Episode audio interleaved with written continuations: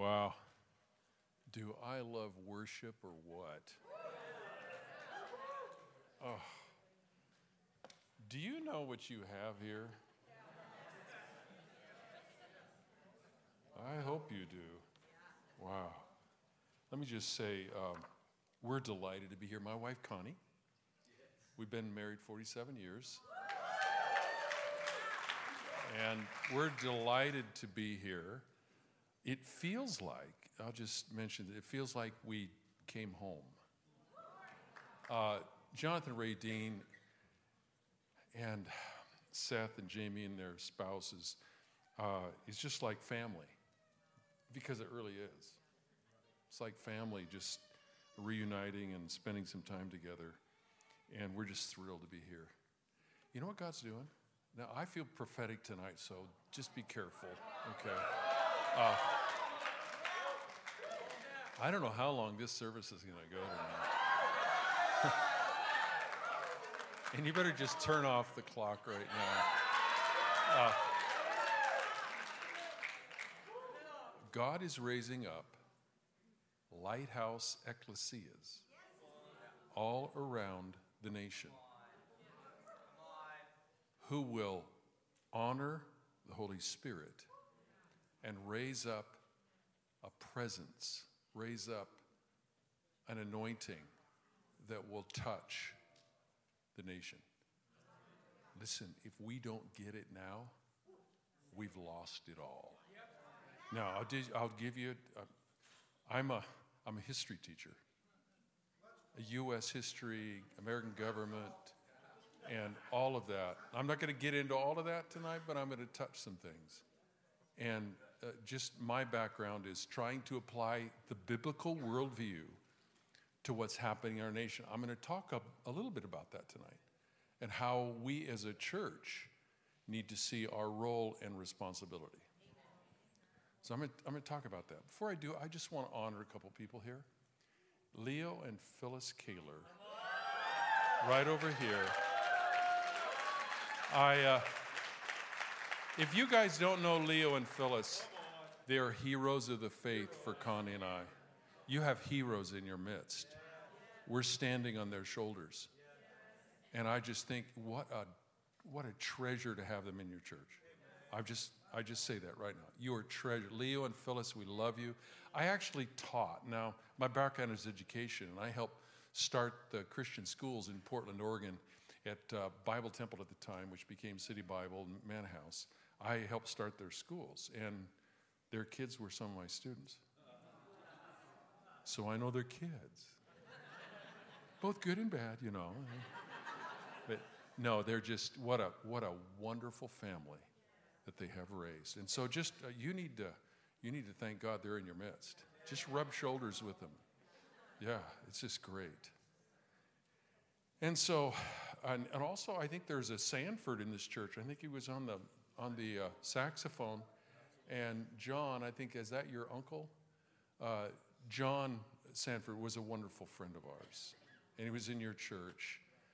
And you have had you have had uh, patriarchs, and you you just need to thank God for that. Amen. So, and Jonathan Radine, just man, I just I just love your church if, if you're not careful, I may end up here, you know, just. Yeah. Connie, my wife, uh, she has a nephew that lives here, and her sister and husband are actually from this area. And we're trying to get them to move back here, actually. But um, anyway, that's kind of our background. Now, I, I'm here this weekend because I'm not the senior pastor, lead pastor anymore. That is our son, Chris, who is a father of seven children. And so I'm going to tell you the quick story, then I, I, I need to, you know, get, get to where I'm going here.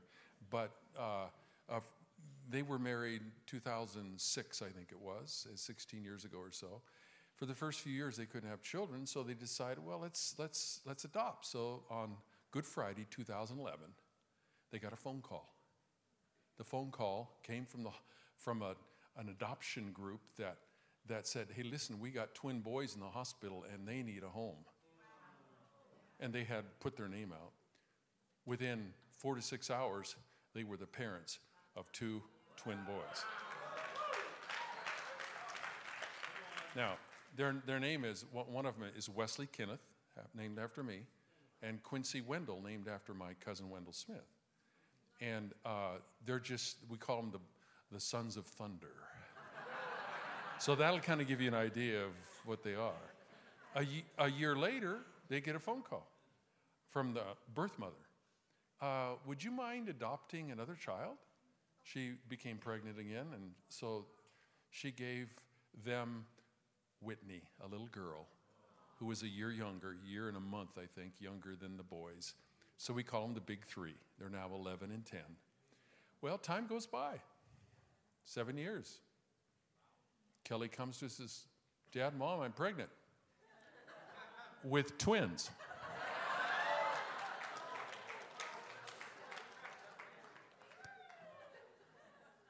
A year goes by and one month.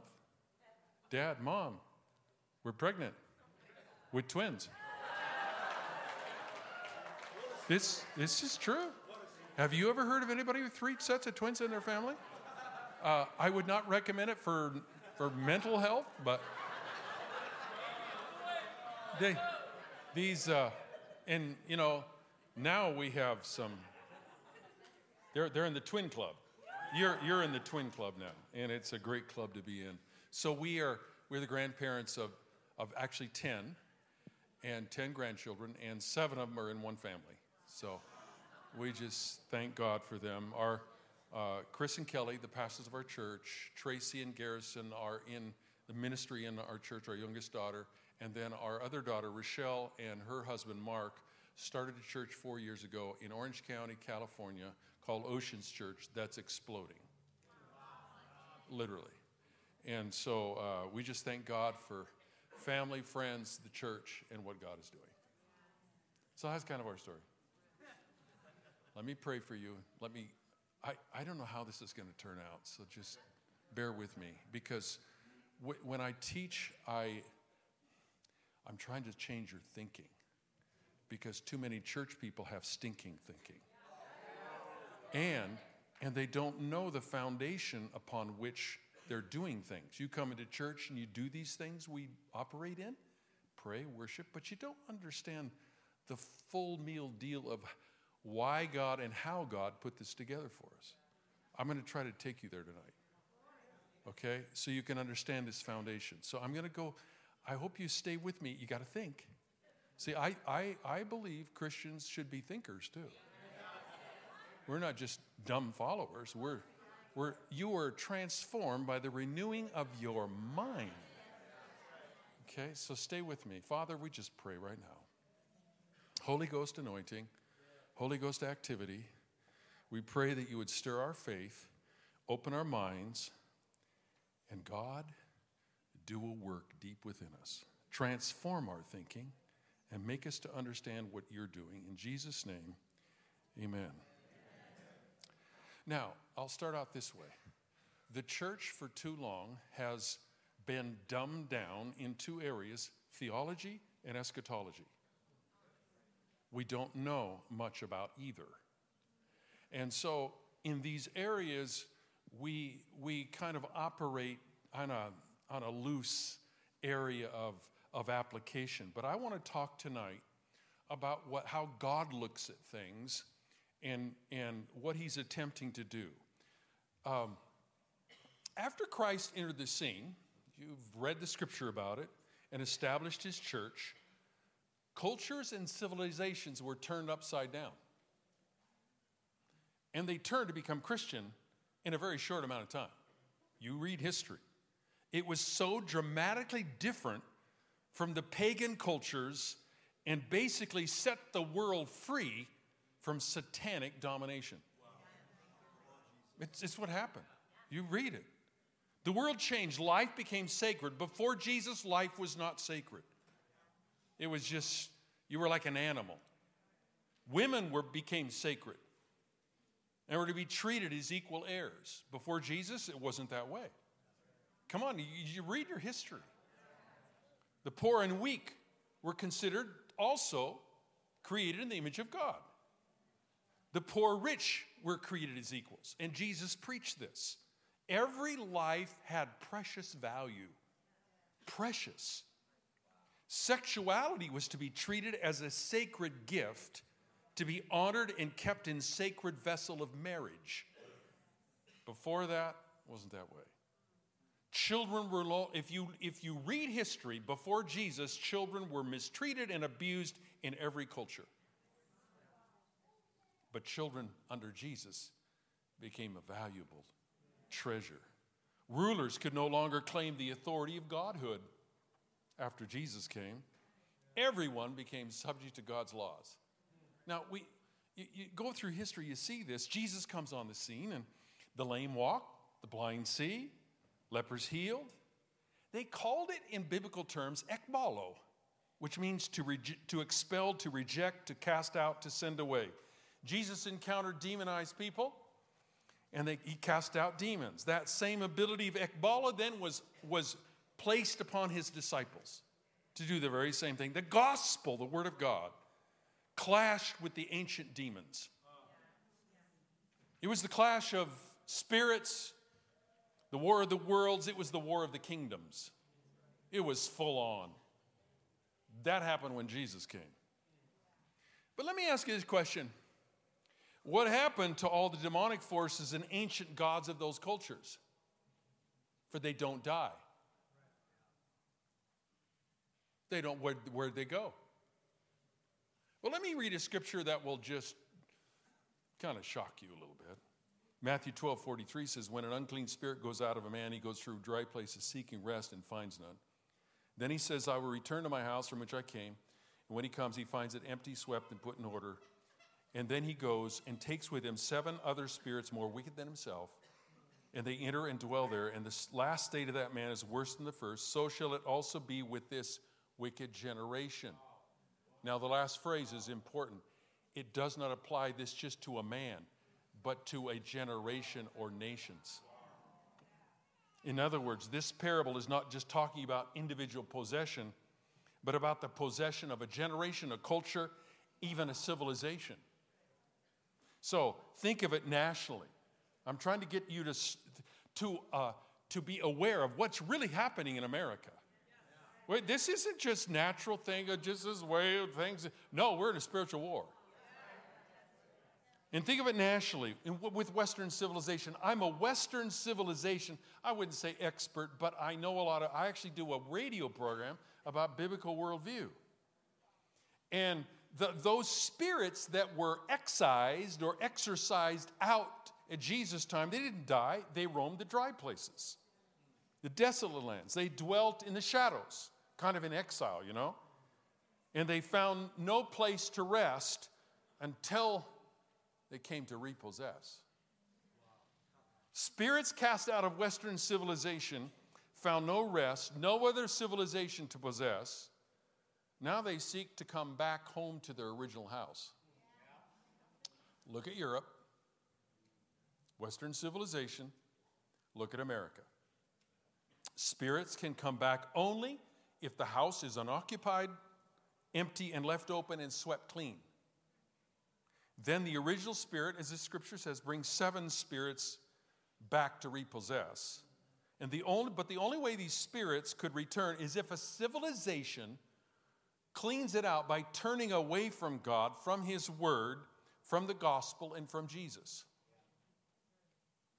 If so, then they will bring seven spirits worse than themselves. So if the gods that were cast out, are you still with me? Oh, we're going someplace tonight. If the gods that were cast out with the coming of Christianity return, wouldn't they come back with a vengeance? Now, watch this. And wouldn't they focus on those who cast them out to begin with? Those called Christians? And wouldn't they come back to cast out Christianity from Western civilization? They, they would come to wage war on those who waged war on them and cast them out against the Spirit of God. Now, look what, what's going on right now against the Spirit of God, the Word of God, the ways of God, the house of God, and the people of God. So, just as they were driven to the margins and to the shadows, they would now seek to drive the Christians to the margins. the shadows, the closets, the catacombs, if you will, of our culture. These demonic forces had been silenced by the Word of God, the power of God, the Spirit of God. So now they would seek to silence the Word of God and the Christians who stood on it. Now, we're, we're going someplace to in, end up with prayer here, but just stay with me. Just as they saw laws enacted against them, they now would work to have laws enacted against the Christians. And boy, have we seen it. Against the Western nations that, that would encroach on, on, on their turf. It was the young in ancient times who had undone them through belief in Jesus Christ. The disciples of Jesus, they were in their teenagers and 20s. They were the young. And I tell our church all the time the battle right now in the nation and the world is around the seed, the children. Because prophetically, and the devil knows this, he's read Genesis 3. What does it say? And the seed will crush, it will ruin him. So, it was the young in ancient times that came against him. So, upon the satanic realms of their reentry and return, they're going to come to seek to overcome the young. They would remove prayer and scripture. Come on, people. I'm not going to tell you how old I am, but when I was, I was born in 1950, so you can figure it out. But when I was in grade school, every day we read the Bible. This is public school. You guys remember this? We read the Bible, we prayed, and we did the Pledge of Allegiance. I look forward, and I was a pastor's kid, so I already had Bibles, but I look forward every year to the Gideons to come in, and they would give me this red, compact New Testament. I still have them in my possession. And th- that was, in fact, I interviewed my, my grandmother before she passed away. She said their, their textbook when she was growing up in America was the Bible.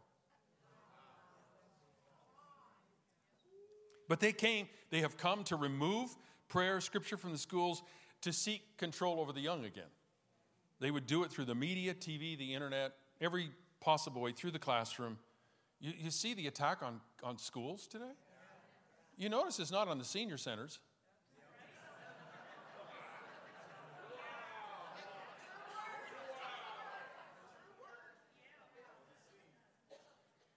The children would increasingly be taught to reject Christianity, despise biblical values, so that the ways of God would become alien to them. We have people that have never heard the name of Jesus in America. I'm just, it's, it's just astonishing to me. At the same time, the gods or those demonic forces would attack the transmission of the Christian faith from parent to child. Notice how they're trying to divide parents and children. Listen, it's not that difficult to see what's happening. And they try to divide parent and child from teacher to student in Christians, even Christian schools and universities. These demonic forces now seek to cut off the young from the Christian faith. Now, so are you still with me? So the Bible says every knee is going to bow and every tongue confess that Jesus is Lord. But do you know that what those ancient gods and demonic forces want is every knee to bow to them? Once the gods gain dominion, the demonic forces, they demand that every knee bow to them, almost like the Hebrew children in the book of Daniel. Now, in modern times, the demonic forces, with their newfound dominion, because they say they're coming in to create freedom, it's just a guise, it's a lie. Once they come in, they create totalitarianism. I, I, don't, I can't go there, Lord. I can't go there which totalitarianism in government. That's why we don't, we're losing free speech. It's not, it's not because of, of some natural things, it's spiritual forces. Because God always says, when I come in, I'm going to give you freedom. When Jesus authorized America, you see, there's only two nations that have, have been actually founded on the Word of God Israel and America. That doesn't mean we're any better than any, anybody else, but it means that we have a greater responsibility and America was founded. I've seen the founding documents. We were founded on the biblical worldview of Jesus Christ. But what's happening now is, even in corporate America, they've organized to force their employees to attend indoctrination sessions. You've seen it into the ways of wokeness and a new code of ethics. They, they expel students and professors for affirming male and female and not the many gender identities. I don't know, uh, last week it may have been 62, now it may be 81 genders. I don't know. They force parents to transition their children.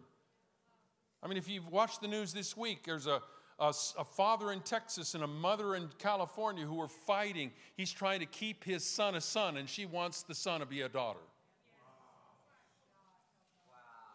They brought lawsuits against shopkeepers for refusing to violate their faith.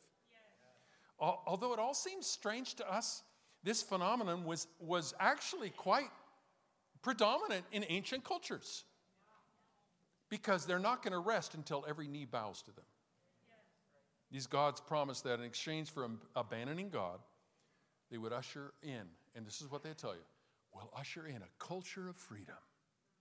It's all a lie. It's all a lie. But instead, they usher in a culture in which every knee, every word, every thought, you ever, hear of thought crimes now? Every thought was forced to bow down to them. The spirits now inhabit everything government chambers, corporate boardrooms, college campuses, courtrooms, television, movies, music, popular culture, everything. In every part of American culture. The new totalitarianism was a sign that the gods had achieved their dominion of every knee bowing. They had successfully transformed a Christian civilization into a pagan one. And if we're not careful, it's going to happen here. That's why you're so important. And that's why I'm taking you someplace tonight. Okay? So it was the nature of the gods to bring this destruction. Their worship always involved altars. In ancient times, you go back, it's always altars. They always have a counterfeit to Jesus. These altars always involve blood, mostly the blood of children. That was the demand and the price of following them. You had to give and sacrifice your children. And so these demonic forces destroyed their own and then celebrated their own destruction. We see it happening today. How did they cause their followers to destroy themselves? They actually remove purpose and meaning from their lives. If life has no purpose, then it proceeds towards death and destruction. The lives of children can then be disposed and sacrificed. By removing purpose from sexuality, then it can be repurposed into any direction and it will stop producing life and will give birth to death. That's why they don't want marriage. That's why they want abortion. If they can remove man from manhood and woman from womanhood, it will bring about destruction, the disintegration of family, society, and lives. The gods will then have removed the nation's reason for existing and it will cease to exist. Now, there's hope in all this. I hope you've realized that. The purpose of God can only be found in the one who created it, and that's God or Elohim. The powers of the gods can only overcome by the power of God. Can only be overcome by that. It's interesting because all of the gods of this world are cheap substitutes for the one true God. Ephesians 2:12 says that at the time you were without Christ, being aliens from the commonwealth of Israel and strangers from the covenants of promise, having no hope and without God in the world. Without God there's no hope. And we in this pagan world are set free through a specific name. You said it tonight Jesus. There'd never been one like Jesus. Never one with so radical a love. Never one who, would, who said, Love your enemies and those who persecute you. There never was one who said, Who was a friend of sinners. There never was one who reached out to the outcast and the rejected and the broken and the lost. There never was one that said, I'm the way, the truth, and the life. Never one who says, Come to me, all you are weary and burdened and heavy laden, I'll give you rest. Nobody had ever said that.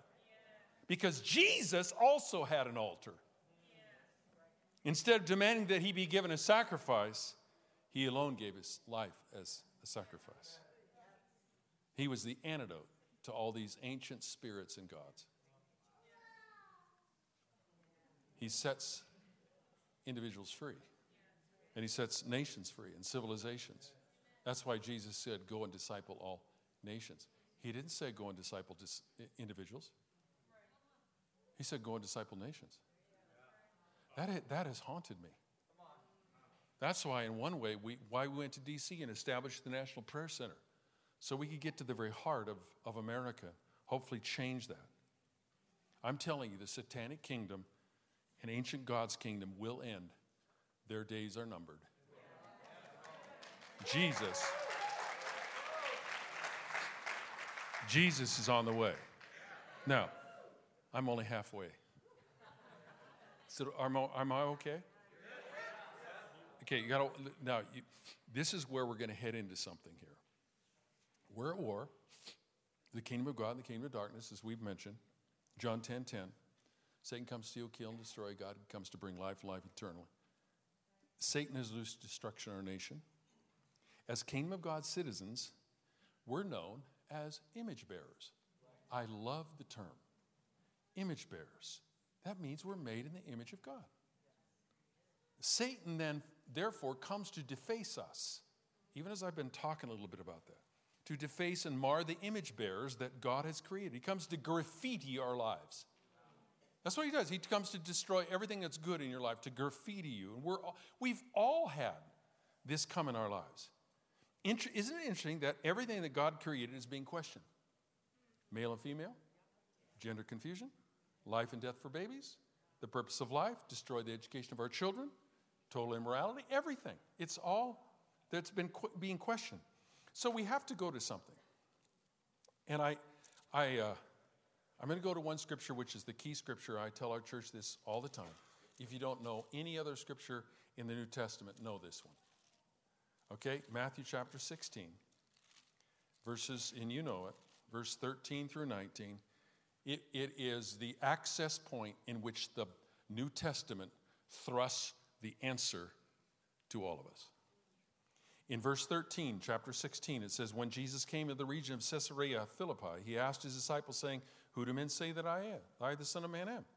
And they said, Well, some say you're John the Baptist, some Elijah, and others Jeremiah, one of the prophets. He said to them, But who do you say that I am? Simon Peter had a revelation. He answered and said, You are the Christ, the Son of the living God. Jesus answered and said to him, Blessed are you, Simon Barjona. Now notice this. Blessed are you, Simon Barjona, for flesh and blood has not revealed this to you, but my Father who is in heaven. And then he says this, and I also say to you that you are Peter. He changed his name based upon revelation. He went from a, a, a Simon Barjona means a, a reed blown by the wind, and every doctrine just blown apart. But Peter means a rock. He said, I say you are Peter, and upon this rock of revelation, I'm going to build my church.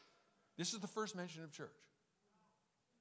And the gates of Hades shall not prevail against it. And I will give you the keys of the kingdom of heaven. And whatever you bind on earth will be bound in heaven, and whatever you loose on earth will be loosed in heaven.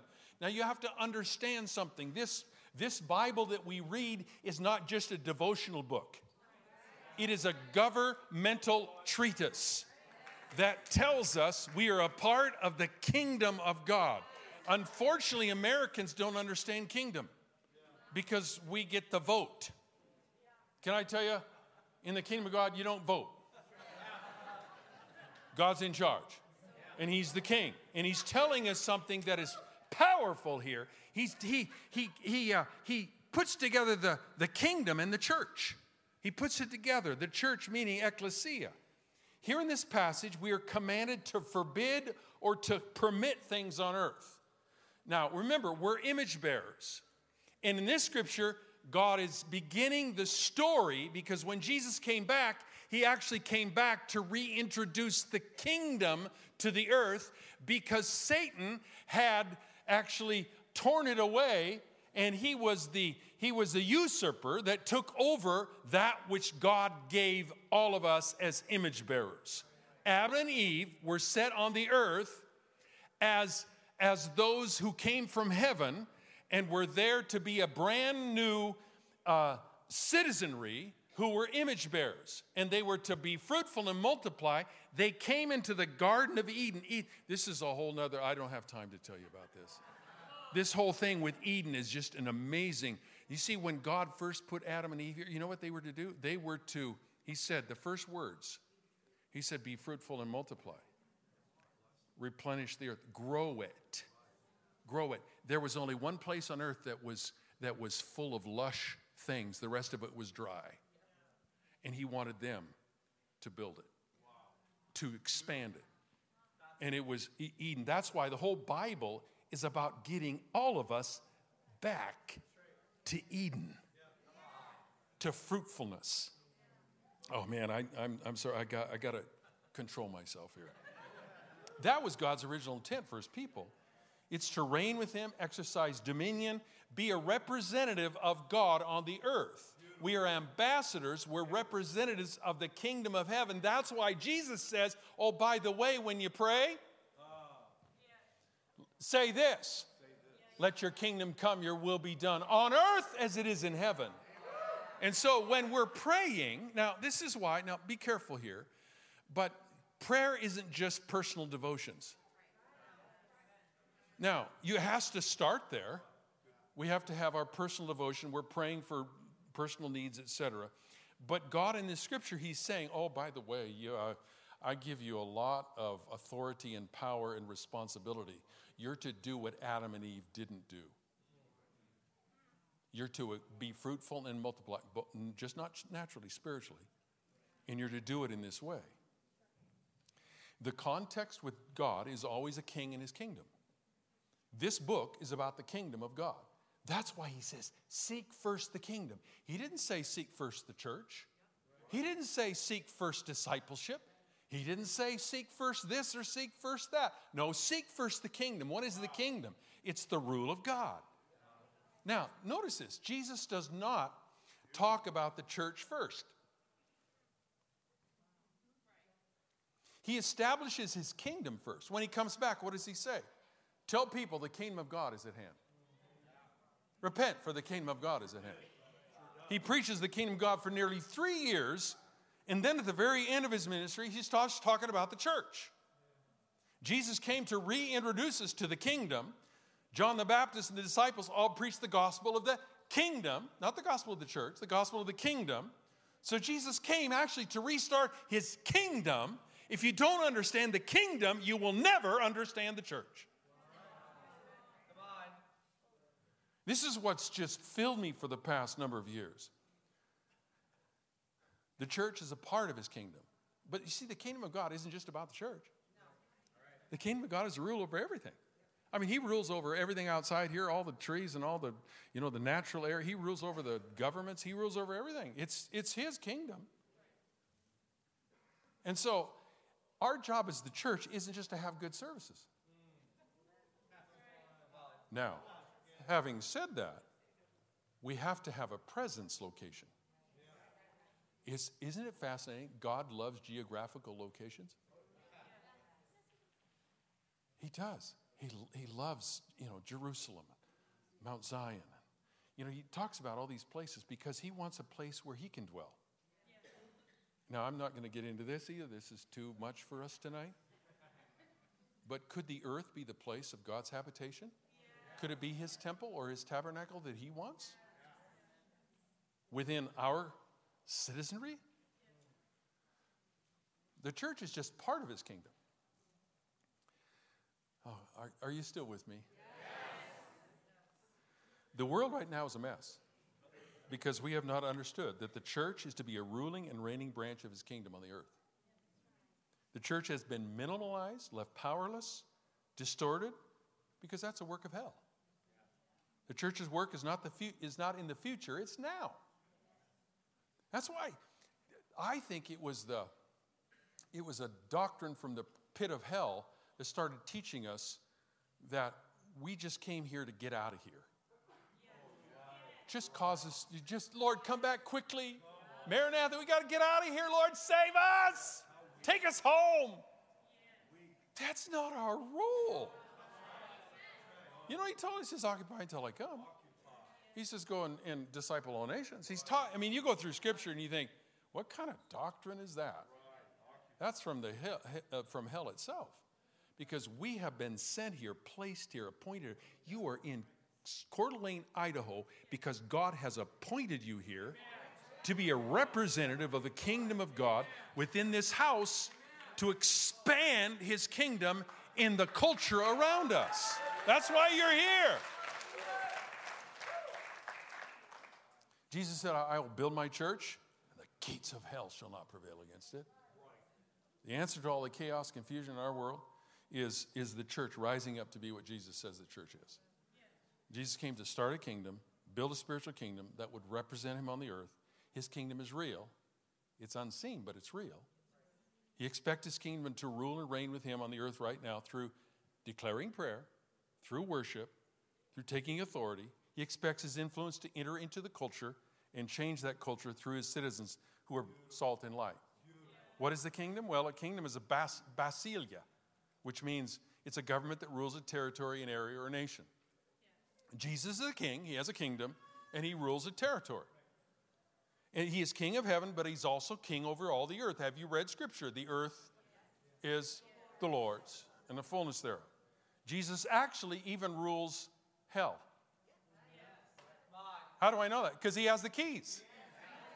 You look, have you read scripture? He has the keys, which represent authority. Matthew 28 18, all authority has been given to me in heaven and on earth and under the earth. We there and we are heirs of God, joint heirs with Christ. So we are in his name to rule on the earth right now with him as his representatives. Christ declared the kingdom and he came to introduce his church to that. That's why Matthew 4 23 says Jesus traveled through the region of Galilee, teaching in synagogues, announcing the good news about the kingdom. He healed every kind of disease and illness. News about him spread as far as Syria. People soon began bringing to him all who were sick, and whatever their sickness or disease, or if they were demon possessed or epileptic or paralyzed, he healed them all. That's a powerful kingdom. He preached the gospel of the kingdom. Moffatt's translation said he made a tour through the whole of Galilee, preaching the gospel of the reign. R E I G N. In the Sermon on the Mount, he starts with the kingdom, he ends with the kingdom. In the Lord's Prayer, he says, Kingdom come. That's what we are to declare. Kingdom come to our state and city. Kingdom of God come and reign over this territory. Kingdom of God reign in Idaho. Kingdom of God reign in Coeur d'Alene. Kingdom of God reign in the north of Idaho. Now, satanic forces, they hold to boundaries. Have you noticed? Uh, I'm sorry, but I'm going to I'm going to tell you how much I love Idaho. Have you noticed when you cross the border from Washington to Idaho?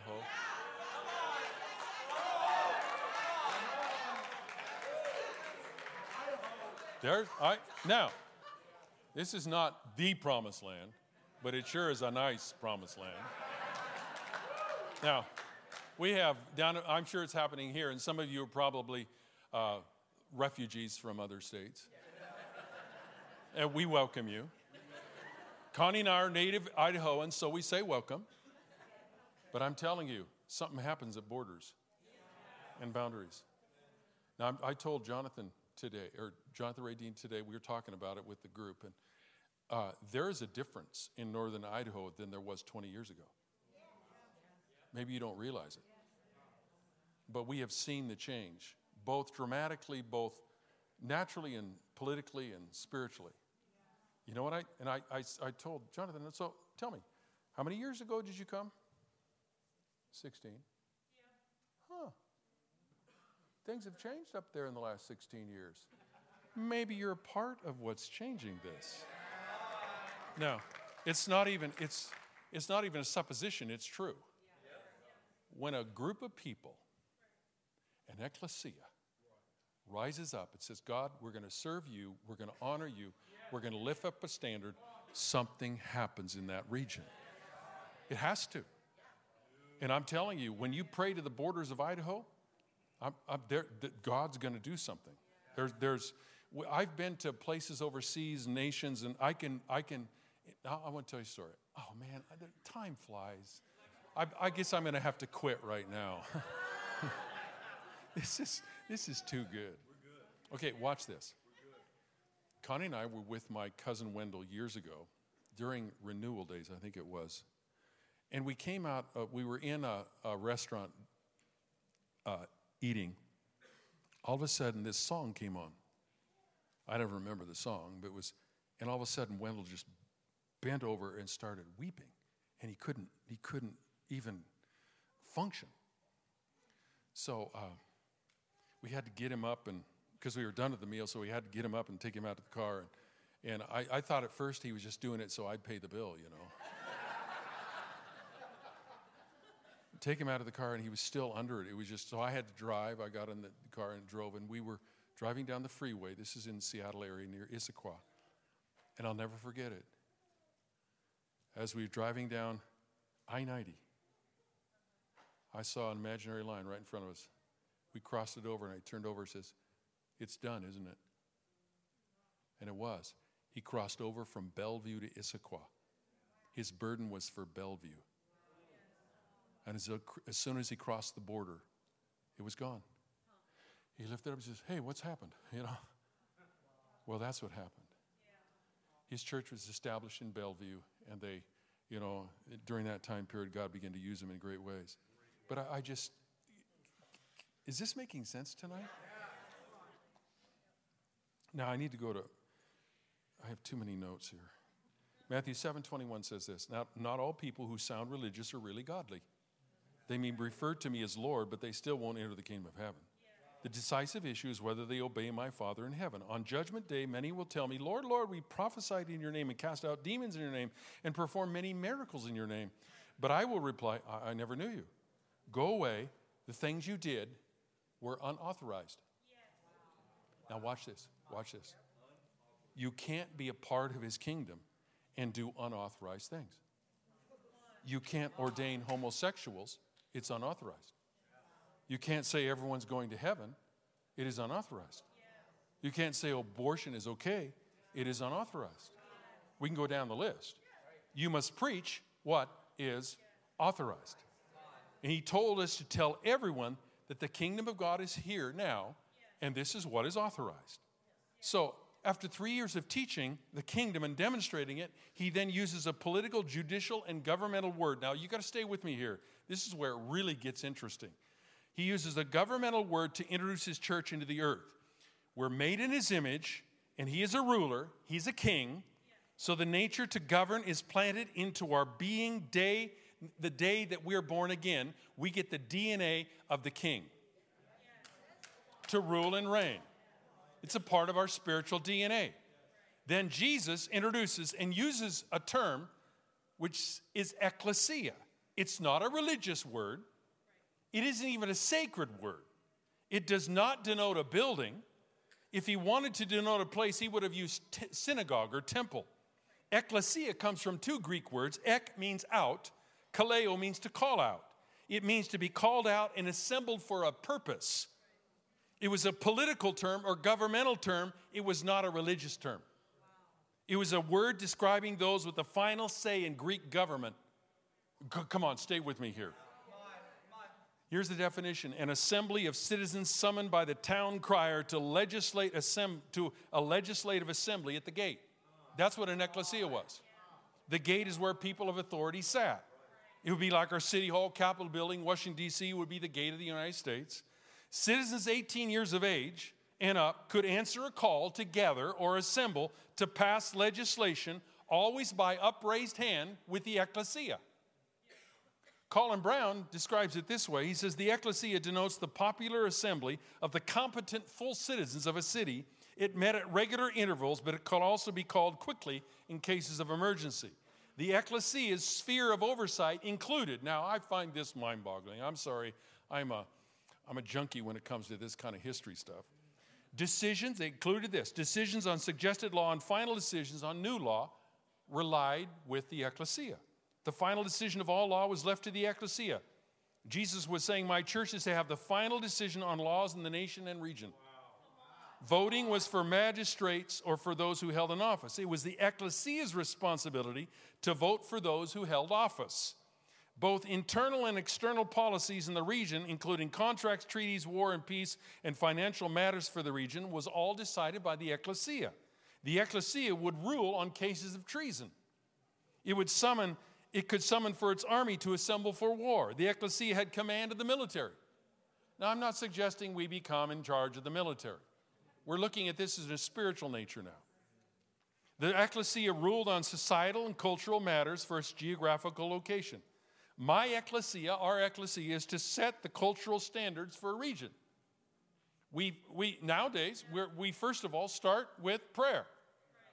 That's how you set the st- societal uh, standards. The ecclesia chose by upraised hands who would sit at the Areopagus, the high court of Athens. The Areopagus was similar to our Supreme Court, and the ecclesia decided who would be on the high court. The ecclesia remained the final authority, so the decisions of government were up to those who answered the call to assemble and rule. Philosophies were debated at the Areopagus. Pope John Paul II said that today's media in our modern day has become our Areopagus. In other words, the people in the media are now the ones who are spinning the new philosophies. The media is now trying to decide who holds office positions and who sits on the Supreme Court. The media promotes godless ways and it's telling the church to be quiet. They have stolen the authority of the Areopagus and it must stop. I'm sorry, I get. So, this, it, the, the ecclesia, isn't it interesting what God chose for the word for the church? It was a governing body. When the Greek city states found their governments had become too corrupt and oppressive, they would call for an ecclesia, an assembly outside the civil authority of the city. If enough people came out and refused to accept the existing centralized civil authority, that government would collapse.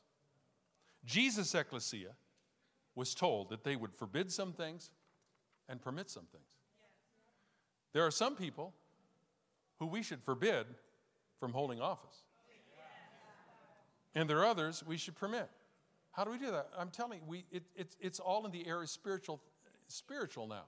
It's through our prayers, through our interaction, through our, our salt and light and culture. When Rome would conquer a territory, they would send in a group of administrators, legislators, or regulators of culture. This is how they did it. They regulated by shaping the culture. This is what they did. Here is what the culture is going to be allowed to do. They would tell them. They shaped the education. Here's what you will teach. Who's doing that now? They administered laws, societal standards, and taxes. The idea was to make that province look like Rome, reform it to be a little Rome, and make it compatible with Roman rule. They called that governing council an ecclesia. Have you ever heard this? The first mention of church is within the context of the kingdom of God in the Bible. So, the contextual definition the kingdom of God's governing, ruling body is the ecclesia established by King Jesus to look after his kingdom on the earth. It's not for heaven, it's for here. The church was made for here. The body who stewards this for me in my church, my ecclesia, is my called out ones, Jesus said. They will steward their territory, their geographical uh, boundaries. You're going you're going to pray from Montana to Washington, from Canada to Nevada. You're going to pray Idaho into the existence of God's societal standards. Come on, amen. They will steward the laws and commands to ensure they are biblically based.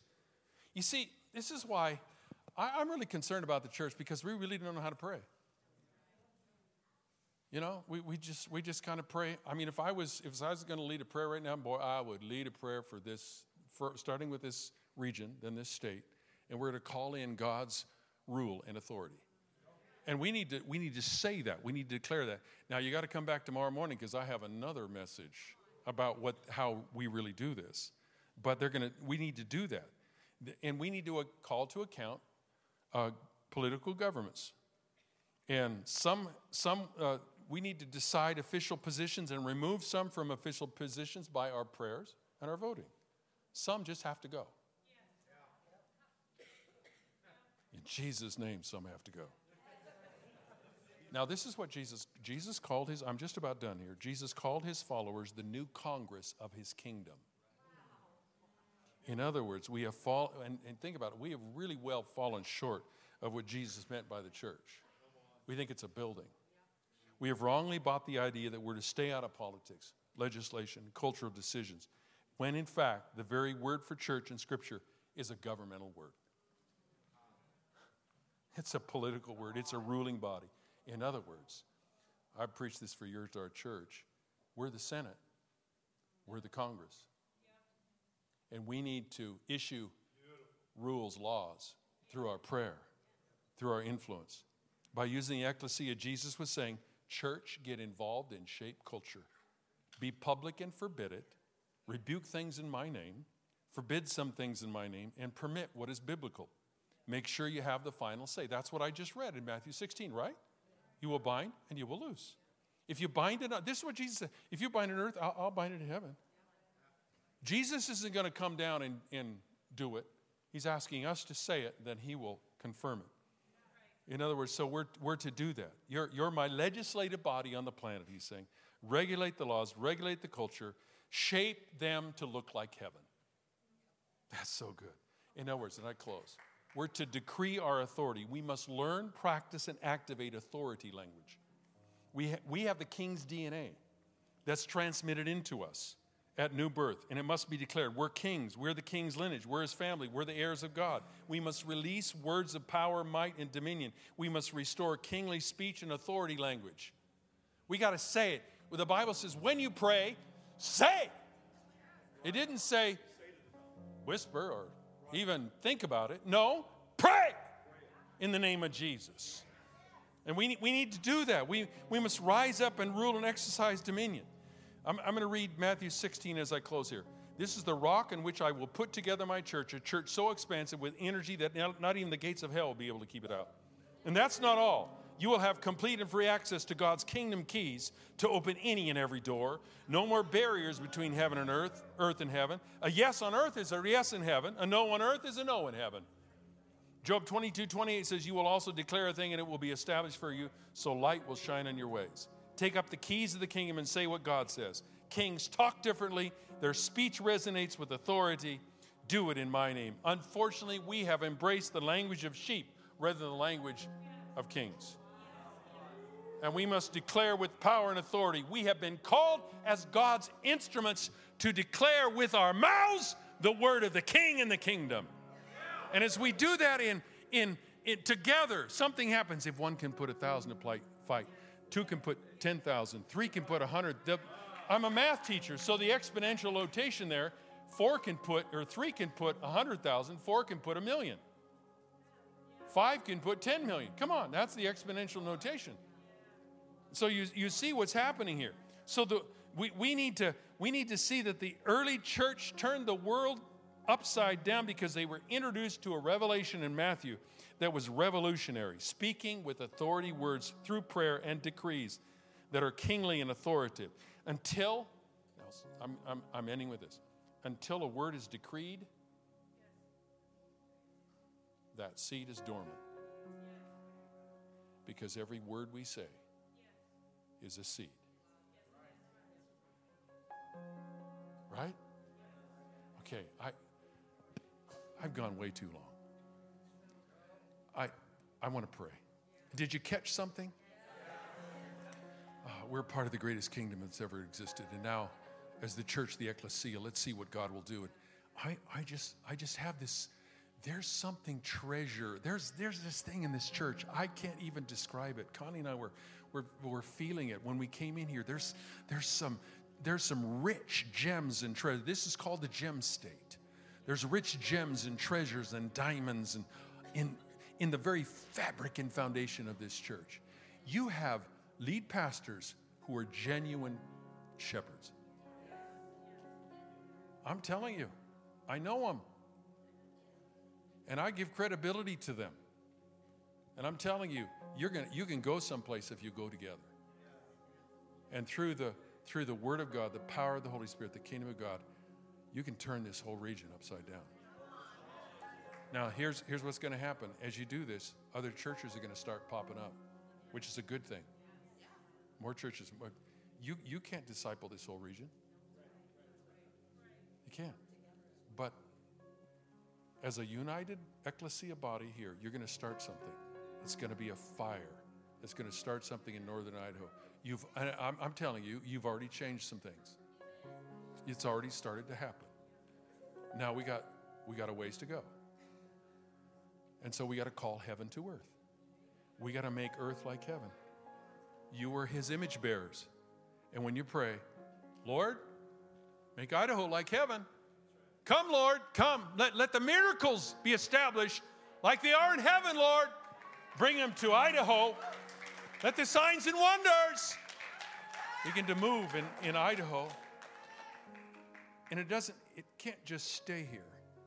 No. Now, I heard, where's Logan? Where? Logan, Logan was saved, what, five years ago now? On Easter Sunday. He told me his stories, and I just about fell to my knees. On Easter Sunday, God saves his soul, changes his everything. Now, let me say this there are a bunch of Logans out there that, unless we pray them into the kingdom, they're going to be lost. You see, you, do, you, do you know what you have? You have the foundation of the presence of the living God. We need to tell people, bring them into the presence, bring them into the presence. That's the presence that changes them. It's the, it's the present Jesus, the Holy Spirit that will change their lives. So you got to bring them in. There's a whole bunch of Logans out there. Coeur d'Alene's full of them. Post Falls, Sandpoint, Rathdrum, going down south, Moscow, you know, going down south to all in our area. There's a bunch of Logans. We got to call them in. Call them in. Change their lives. Bring them into the kingdom so they also can be an image bearer.